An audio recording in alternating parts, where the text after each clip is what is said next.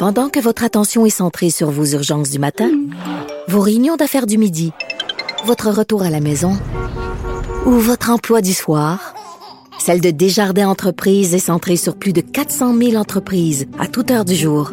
Grâce à notre connaissance des secteurs d'activité et à notre accompagnement spécialisé, nous aidons les entrepreneurs à relever chaque défi pour qu'ils puissent rester centrés sur ce qui compte, le développement de leur entreprise.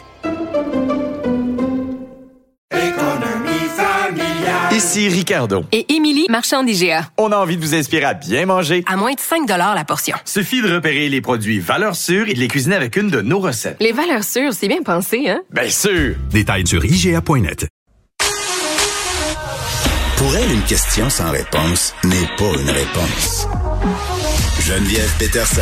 Cube Radio. Carl Marchand qui est là. Salut Carl. Bonjour Geneviève. Ma saison euh, de la hantise qui, qui vient de débuter. Ben oui. J'ai vraiment une phobie des, des noyades. J'ai quelqu'un dans ma famille qui a perdu la vie par noyade. Une petite fille de deux ans. Sa mère s'était endormie sur sa chaise euh, de patio. Tu sais, quand t'as un enfant, puis un jeune enfant, puis t'es super fatigué, là, elle s'est endormie... euh, mon Dieu, deux minutes, deux, Ah, trois ça, minutes. ça, ça a pas besoin d'être long, hein, comme le ça. disait M. Hawkins, Ah. 20 secondes, c'est suffisant. Puis, euh, ben c'est ça. Hein. L'eau, c'est dangereux.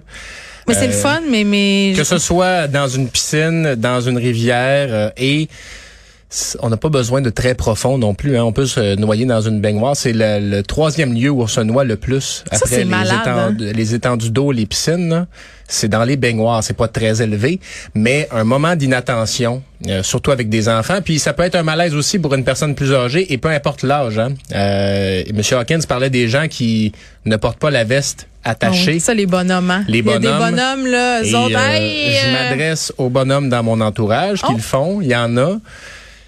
On s'assoit parfois sur la veste de flottaison, Oh, sur le Dieu, banc de la souvent. chaloupe. Oui, c'est quoi mon ex-beau-père, c'est qu'est-ce qu'il Ouais. faisait? Bon, il se faisait un petit banc avec sa veste de Avec sauvetage, puis il attachait la corde de l'encre autour de son pied. Ça va pas te, non, ça va pas. ça mais c'est très vrai ce que je suis en train de dire. Non, c'est ça, c'est que la corde, tu sais, toutes ces choses-là, euh, pour se faire croire qu'on sera capable de réagir, non. La veste, portez-la. Mais c'est pourquoi hein? C'est quoi le problème C'est que la veste, si tu portes une Ben, veste, t'es moins veste- un vrai Non, c'est vraiment pas ça. Et pour euh, chaud? et, et ma, ma, ma capacité de bonhomme euh, euh, me, me permet de t'expliquer Crois ça. avec l'usage. La, oui, ah oui, la- mais la veste de base, là. Ouais. Et ça, c'est un autre argument de bonhomme. Mais la veste de base, elle est un peu grosse, elle est épaisse. Ça, tu sais, c'est Mm. Mais pas pour la fête des pères, agréable. c'est un bon cadeau, une petite veste de Ben, sauvetage. ben, euh, mettez de l'argent un peu plus.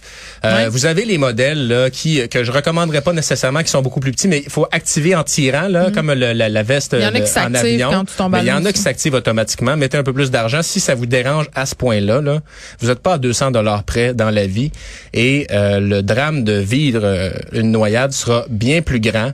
Alors Ah, tellement, portez-le s'il vous plaît. Puis euh, puis même à ça aussi, les, les gars, on est bon pour se, se sentir meilleur qu'on est. Moi, je je nage, je ne sais pas nager Euh, et donc je nage très mal évidemment. Ouais. Ben je vais pas m'aventurer tout seul dans l'eau parce que je je je, je suis pas, pas assez bon, tu sais. Ouais, non. Mais Mais, le- même quelqu'un de bon, là, même- là, même quelqu'un de la bon, dans température le de l'eau, euh, tu paniques ou tu as bu de l'alcool. Dans le doute. Voilà. Et l'alcool aussi, c'est vrai pour l'alcool au volant, c'est vrai partout. On a, En bateau. On a une forte tendance à surestimer nos capacités quand on prend de l'alcool et ça, c'est universel, J'ai un ami qui s'est tué en plongeant. Hein? Et Ouais. Il a plongé à bas d'un pont. Il était sous. Euh, on- il se promenait avec une gang de chums. Ça fait longtemps là, quand même. On Ouais. avait 16-17 ans. Puis, euh, Ouais, puis à cet âge-là, on est plus casse-cou. ben, hein, était évidemment. téméraire. Puis il a décidé de faire un plongeon à un endroit où il avait déjà plongé régulièrement. Puis il n'est jamais remonté. Mais il avait consommé beaucoup Ouais, de ben, drogue et d'alcool. Donc ça, c'est des histoires qui arrivent malheureusement chaque année encore Ouais. une fois. Ouais.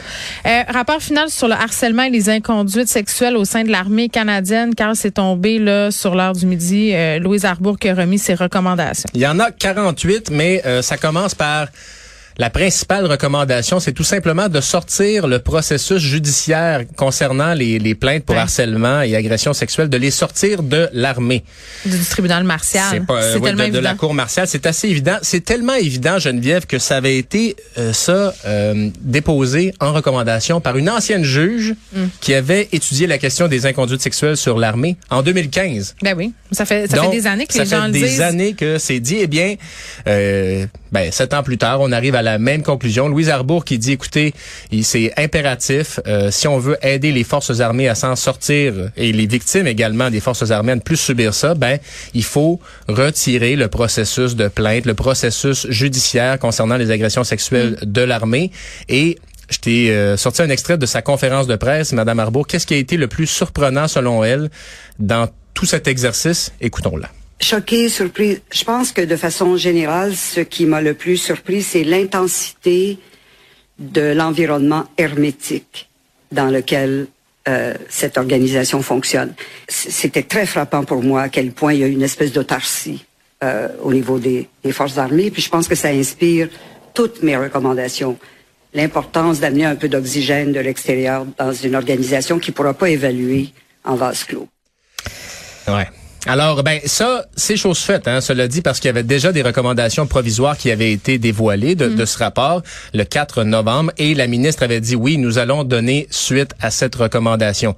Ceci étant dit, faut encore la négocier parce que c'est un point de compétence fédéral qui va devenir de l'armée qui va devenir aux provinces. Donc la ministre Adam dit oui, je vais m'asseoir avec mes homologues provinciaux, mais la question que j'ai envie de te soulever Geneviève, c'est peut-être que ce processus-là serait complété si on l'avait amorcé en 2015. Mais tu sais, on avait déjà commencé à discuter de ça quand euh, était sorti cette euh, ce dossier de Noémie Mercier dans l'actualité Oui. sur les inconduites dans, sexuelles dans l'armée. C'est un peu là que tout a commencé, là, je veux Oui. dire, à pu- euh, le côté public de l'affaire. Oui.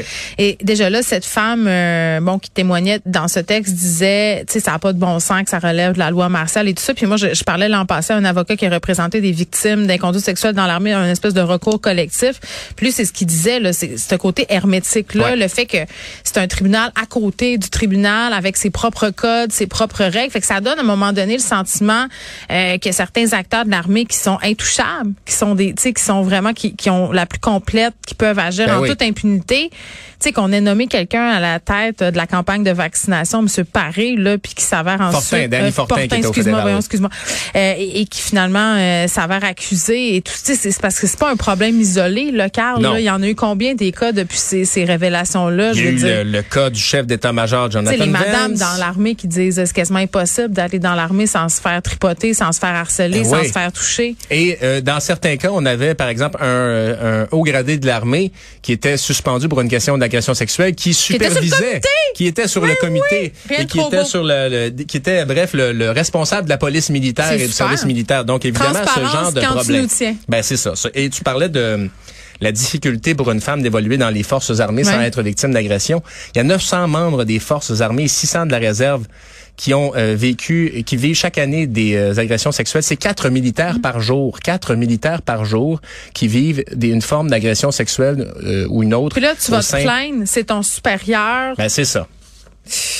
Euh, la juge. Rambourg qui dit, ben c'est ça. Et euh, l'armée, quand on lui a laissé le soin de s'occuper de cette euh, question-là, ben on fait un rapport et on se lance dans un tourbillon d'actions qui sont davantage, selon elle, pour euh, du PR. mettre de la poudre aux yeux. Oui. Euh, Les relations publiques. ben c'est ça. Et donc euh, le- le- la réforme va euh, s'amorcer. Puis c'est c'est ça. C'est un milieu très hermétique, majoritairement d'hommes. On le sait. Alors euh, ben c'est c'est pas facile. Beaucoup de victimes là. On pourrait tu sais, mettre une beaucoup- femme à la tête de cette réforme-là. Peut-être que ça, pas que Oui. les femmes sont plus compétentes, mais pour ce type de questions-là, euh, tu sais, quand on parle de rebâtir la confiance envers les forces armées canadiennes, de prendre une haute gradée de l'armée canadienne pour chapeauter tout ça, Ben oui. piste de solution. Parce que la majorité des victimes, euh, disons-le, ce sont des femmes. Oui. Il y a des hommes qui sont victimes d'agressions sexuelles, somme toute, dans l'armée, mais la- l'immense majorité, euh, ce sont des femmes, évidemment. C'est pas juste dans l'armée canadienne. Ben non. hein. On a eu des témoignages euh, dans l'armée américaine aussi des femmes qui sont revenues de l'Afghanistan avec des chocs post-traumatiques, pas seulement de guerre, Carl. Je vais dire Non, non, ben c'est ça.